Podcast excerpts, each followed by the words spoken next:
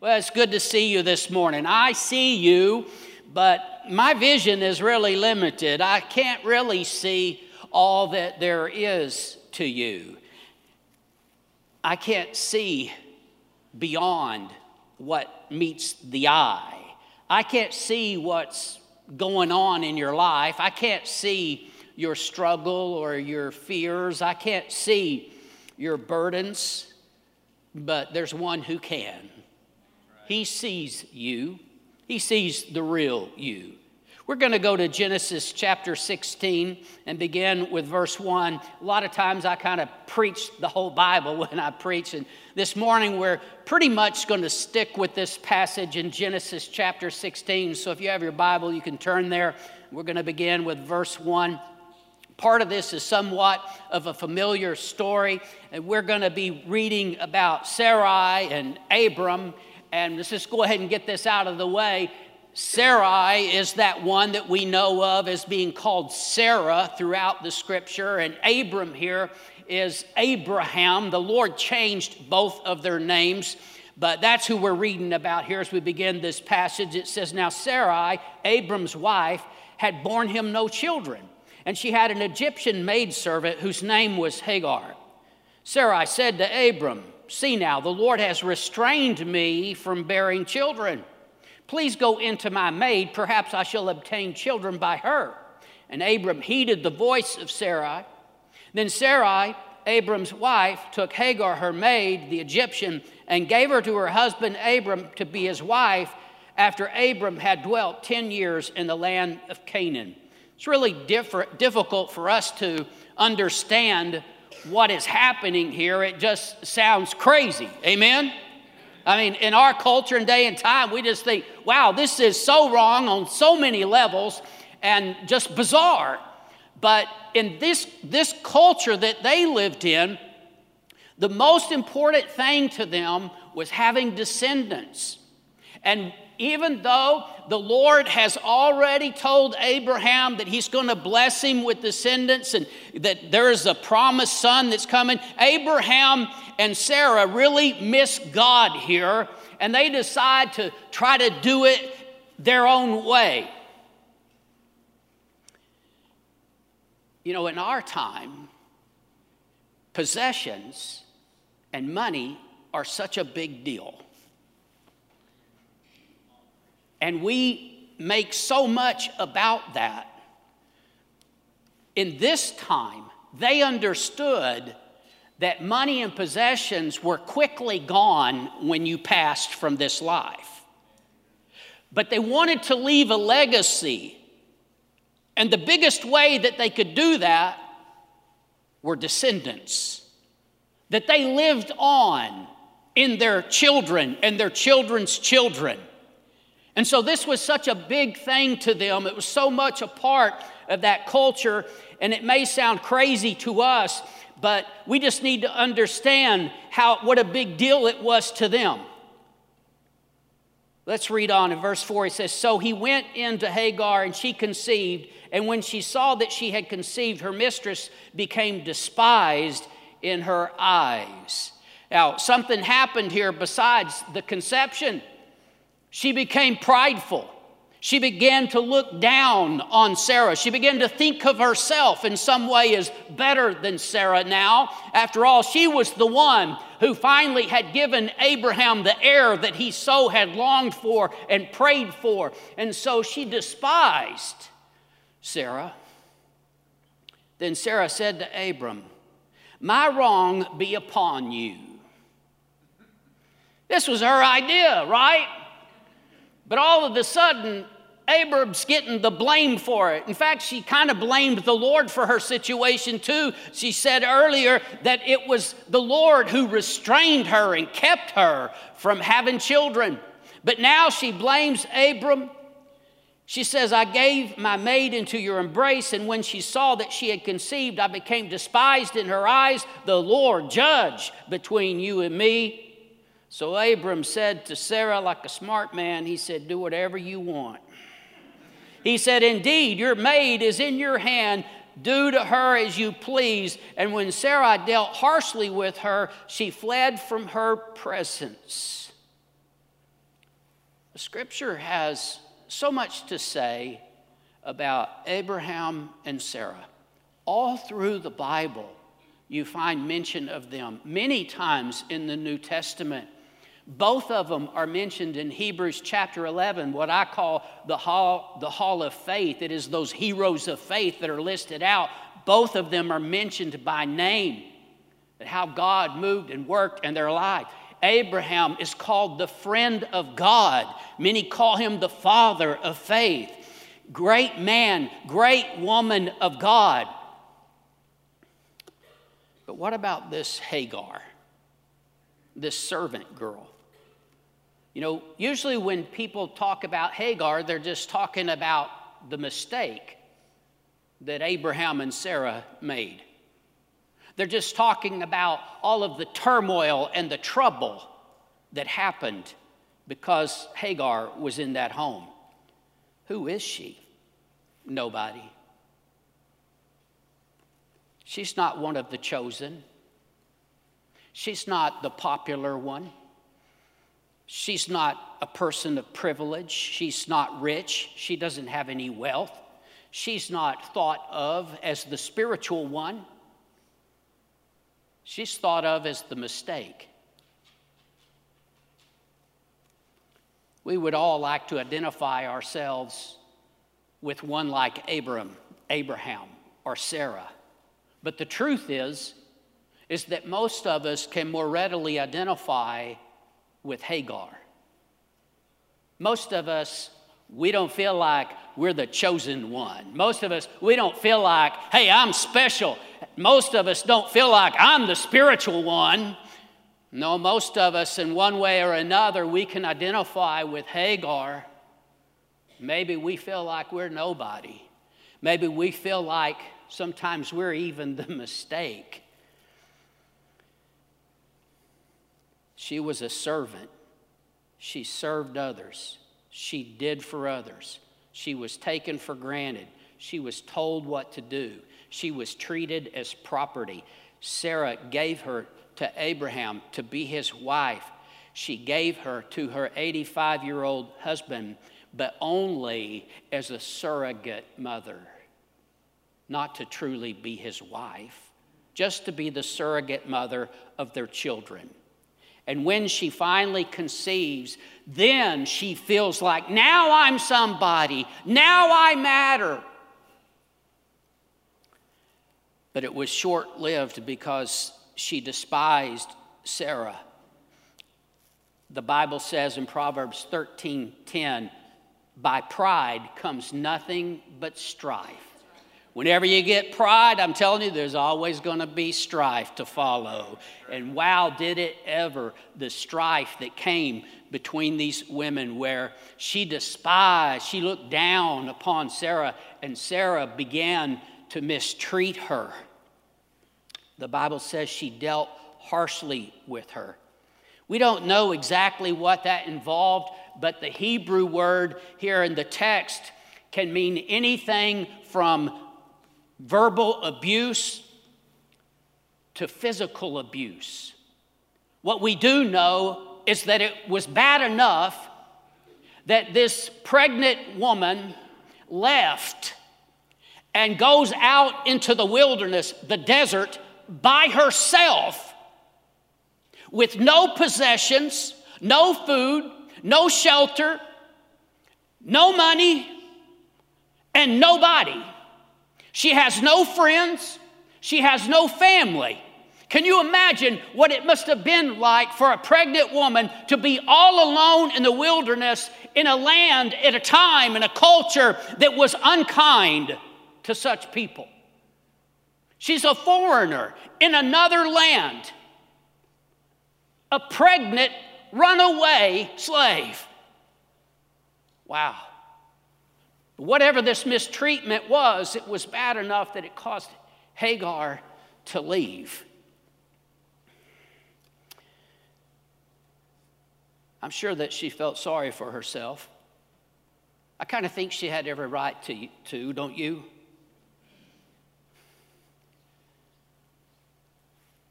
But she really didn't have much chance on her own. Abraham and Sarah were amazing people with great faith. They knew God.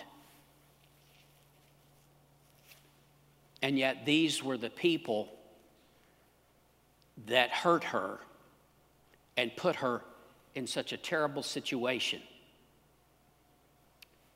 Wow. Sometimes people get hurt in church, and you know what? It especially hurts when it's a leader. And it happens. It even happened with the great man, Abraham. But we've all been mistreated by others.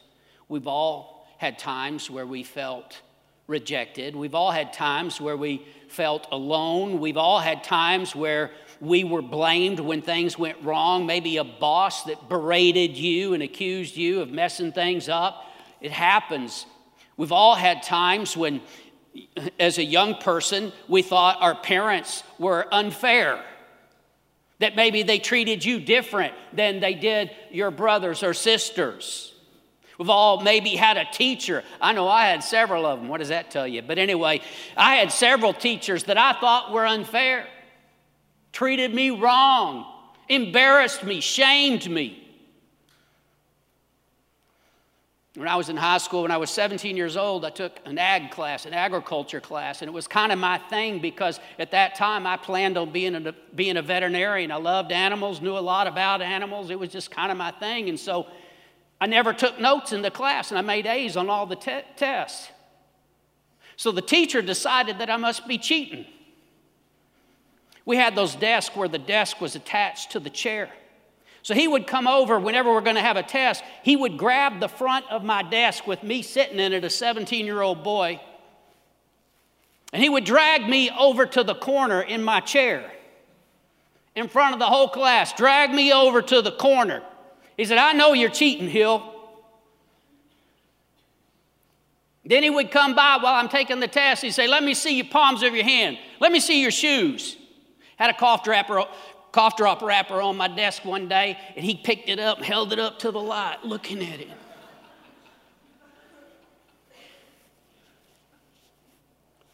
Just a little story. I know there's some of you here this morning that you've been through all kinds of mistreatment. Some of you this morning that can really identify with Hagar. We've all gone through some things. We've all dealt with some hurts, heartaches. You see, sometimes it just seems like the world can be cruel.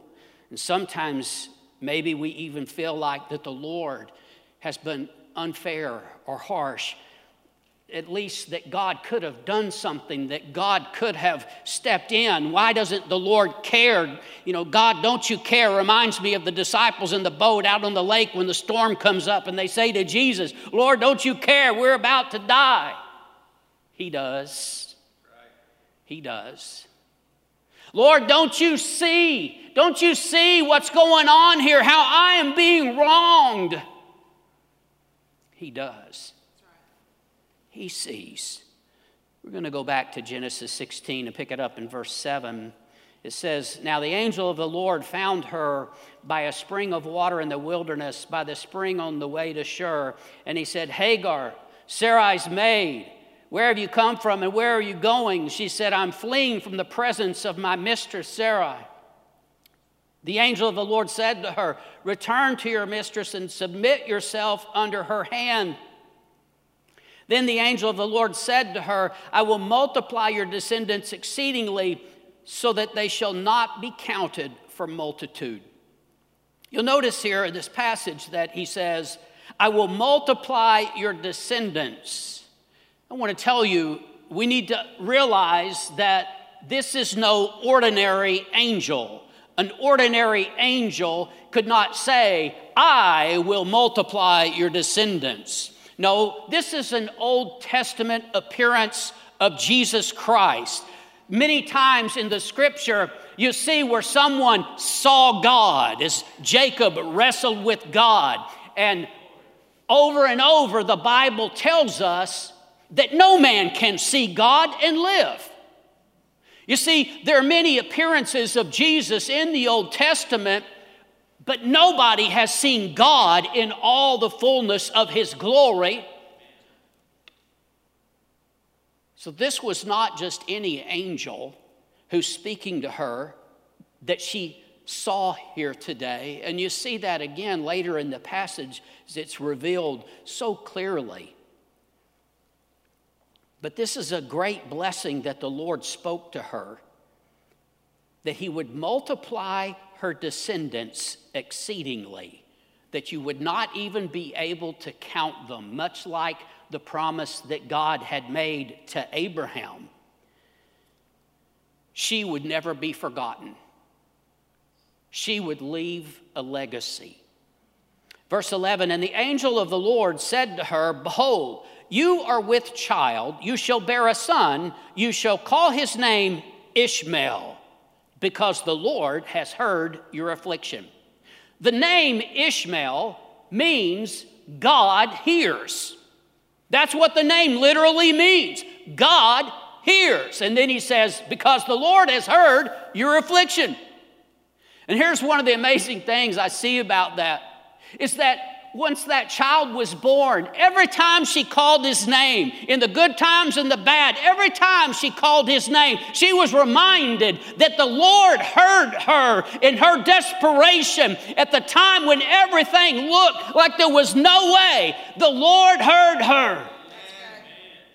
Ishmael. See, we hear that name and we just think of the mistake, right? Oh, but it means the Lord hears, and it was much more than that to her. And the Lord told her, Call his name Ishmael. Verse 12 says, he shall, be, he shall be a wild man, and his hand shall be against every man, and every man's hand against him, and he shall dwell in the presence of all his brethren. He's going to be a wild man. Several translations say he's going to be a wild donkey of a man. This guy was going to be hard headed. He wasn't going to get along with anybody. He was going to be something else. He shall dwell in the presence of all his brethren. Who was this guy? He is the father of the Arab nations. Wow. We've been seeing that fulfilled for thousands of years. The conflict. That's who this guy was. Then she called the name of the Lord who spoke to her. You are the God who sees. For she said, Have I also here seen him who sees me? The God who sees. She called the Lord El Roi, God who sees, God who sees me. She realized that God saw her in her plight. God saw her in her misery. God saw her in all that she, this great struggle that she was going through, that the Lord did see, that the Lord cared about her. You see, when she realized God sees me, it changed everything. She knew that she was going to be all right. She knew that God was taking care of her, that He was watching over her.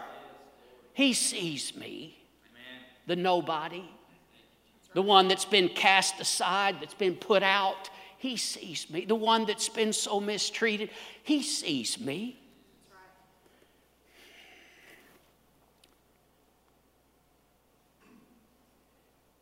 The Lord found her. See, nobody else was even looking for her. Not Abraham and Sarah, nobody else. But the Lord was, and He found her. And He saw her loneliness, her pain. He saw the fear. He cared for her. You see, we need to realize this morning that we might feel like a nobody. We might feel like we're unimportant. We might feel like we don't matter. we might feel like we're a mistake sometimes, but not to God. Amen. You matter to God. Amen. You are important to God. This woman, this is what she shows us, what God shows us through this story in the scripture is that every one of us, we matter to God. We might be cast aside by society, by other people, maybe even our family, but we matter to God. We are valuable to God. We're important to God. And when we're in a desperate situation, He sees. When, when we lose our job, He sees. You got to provide for your family, take care of your family. He sees.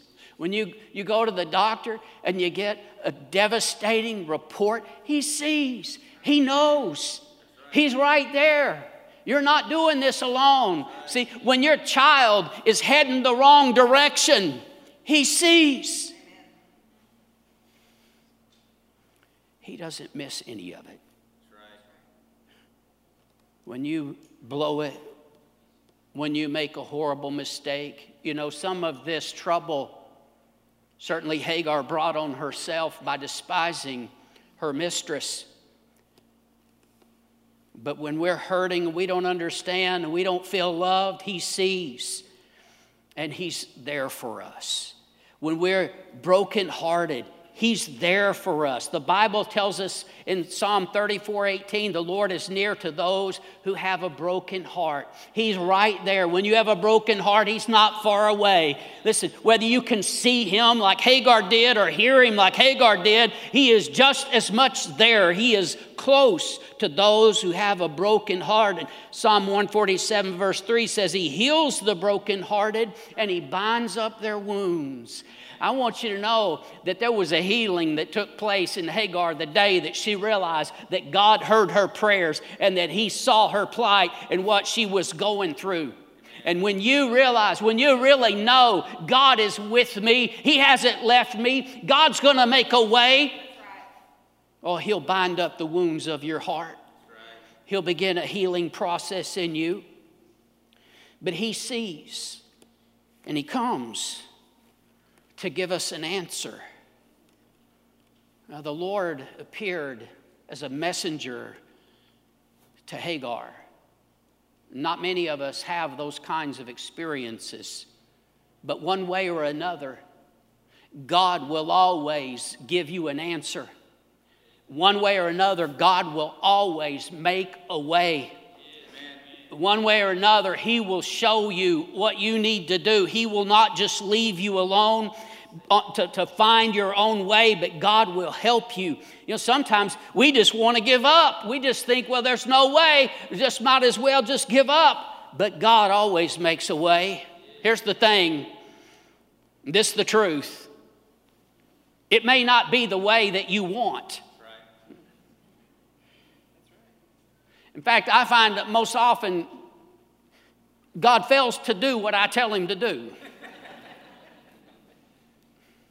Anybody else?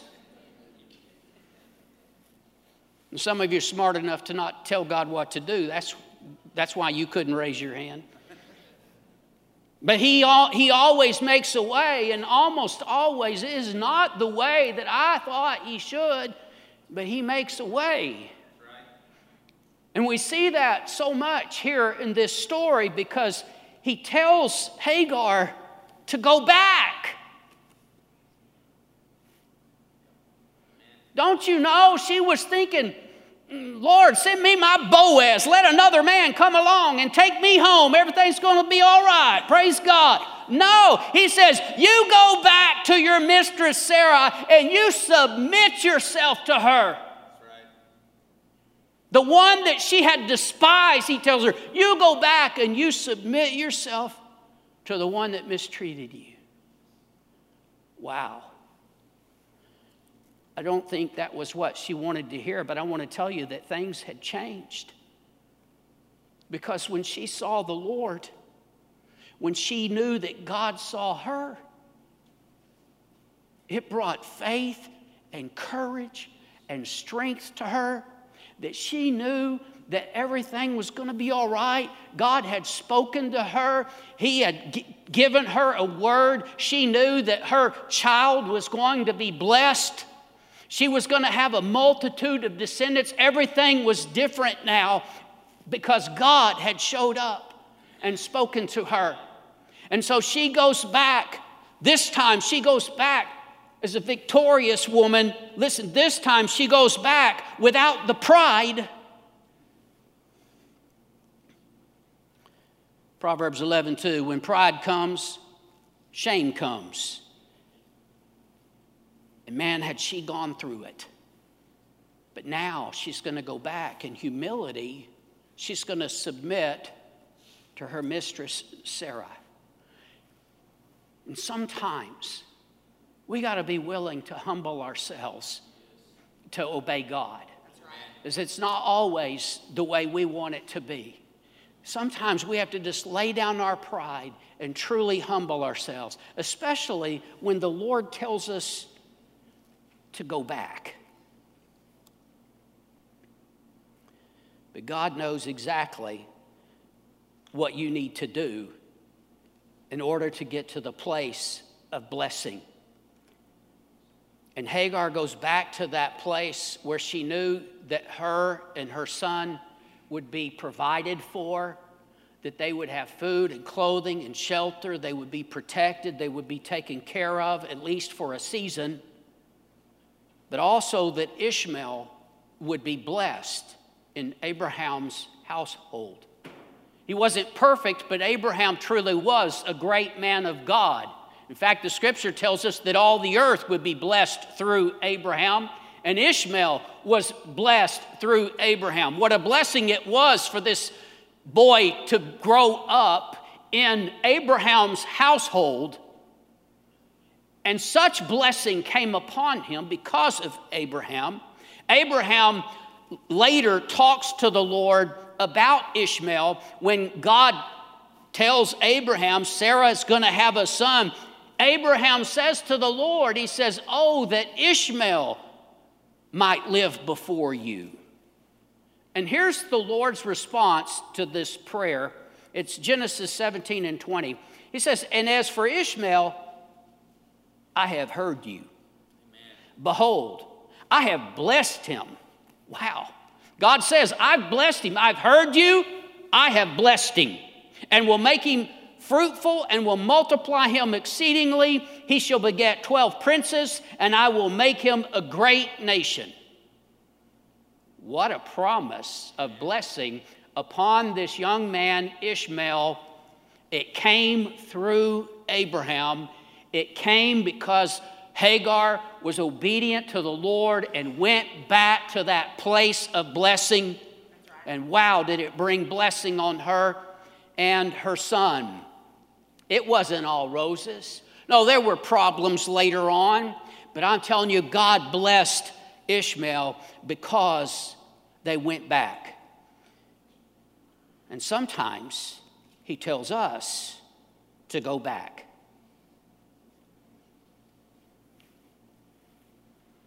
Let me just get this out of the way. A lot of the time, God tells us to go forward. Like he did Abraham when he called him, he told him, Leave your family, leave the land, the place that you know, and I'm going to take you to a place I'll just show you when we get there. That's all he had to go on. But Abraham was willing to leave his comfort zone and obey God. That's how it all began with Abraham. He was willing to leave his comfort zone and obey God. I'm going to show you a place. And he was willing to follow God to that place. And sometimes God wants us to get out of our comfort zone and just obey God, just to be willing to move forward. But I'm sharing something with you this morning that maybe you haven't heard before, and some of you need to. Sometimes you need to go back. Sometimes you need to go back to a place where God had you, a place of blessing, where God was working in your life. I want to tell you there are a lot of people that are not in church today. And if you're watching online, I want to tell you lovingly, you need to go back to church. You say, but somebody there mistreated me. Somebody there hurt me. And you know, those were supposed to be God's people and they didn't do me right. Does that sound like Hagar? But she had to go back. And if you're out of church, you need to go back to church. There are blessings that God will bring in your life if you're in church and part of the body of Christ that you're going to miss if you're not. Now, that's the truth. Sometimes you got to go back. You got to be willing to humble yourself.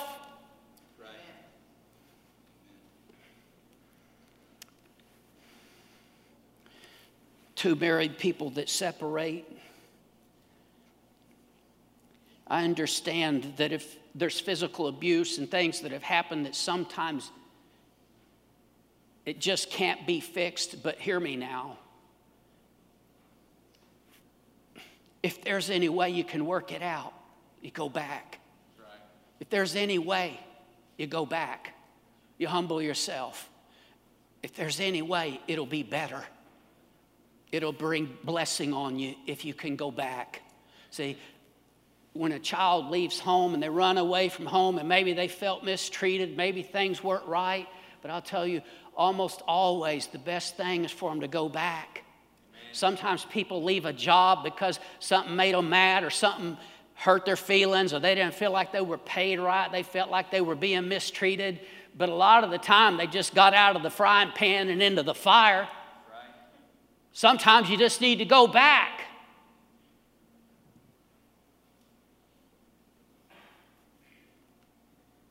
But what I'm saying to you this morning is that God always has a way whether it is to go forward or whether it's to go back, however it comes, God always has a plan. His plan is not just for you to try to stick it out all on your own. No, God will always make a way for you. He will always show you a way through to victory. He doesn't never, his plan is never give up.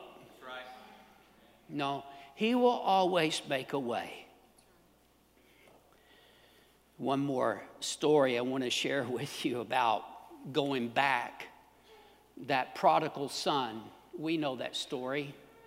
This young man who wants his inheritance early, he demands to have his inheritance, and his father gives it to him. He goes away to a foreign land and he wastes it all on sinful, wild living until he has nothing. And there's a great famine in the land, and so he hires himself out to a pig farmer and he is feeding pigs for a living, but he's so hungry, he wants to eat the pig food. And then he remembers, he, the Bible says he came to himself. He began to think about his father's household. He said, Even my father's hired servants have more than enough food to eat. He said, I'm going to go back. And I'll tell my father, I'm no longer worthy to be your son, but make me like one of your servants. There's the humility of going back. You know, that's not what the father did. No, instead, he said, Bring a robe, the best robe. Bring shoes for his feet. Bring the family ring for his finger.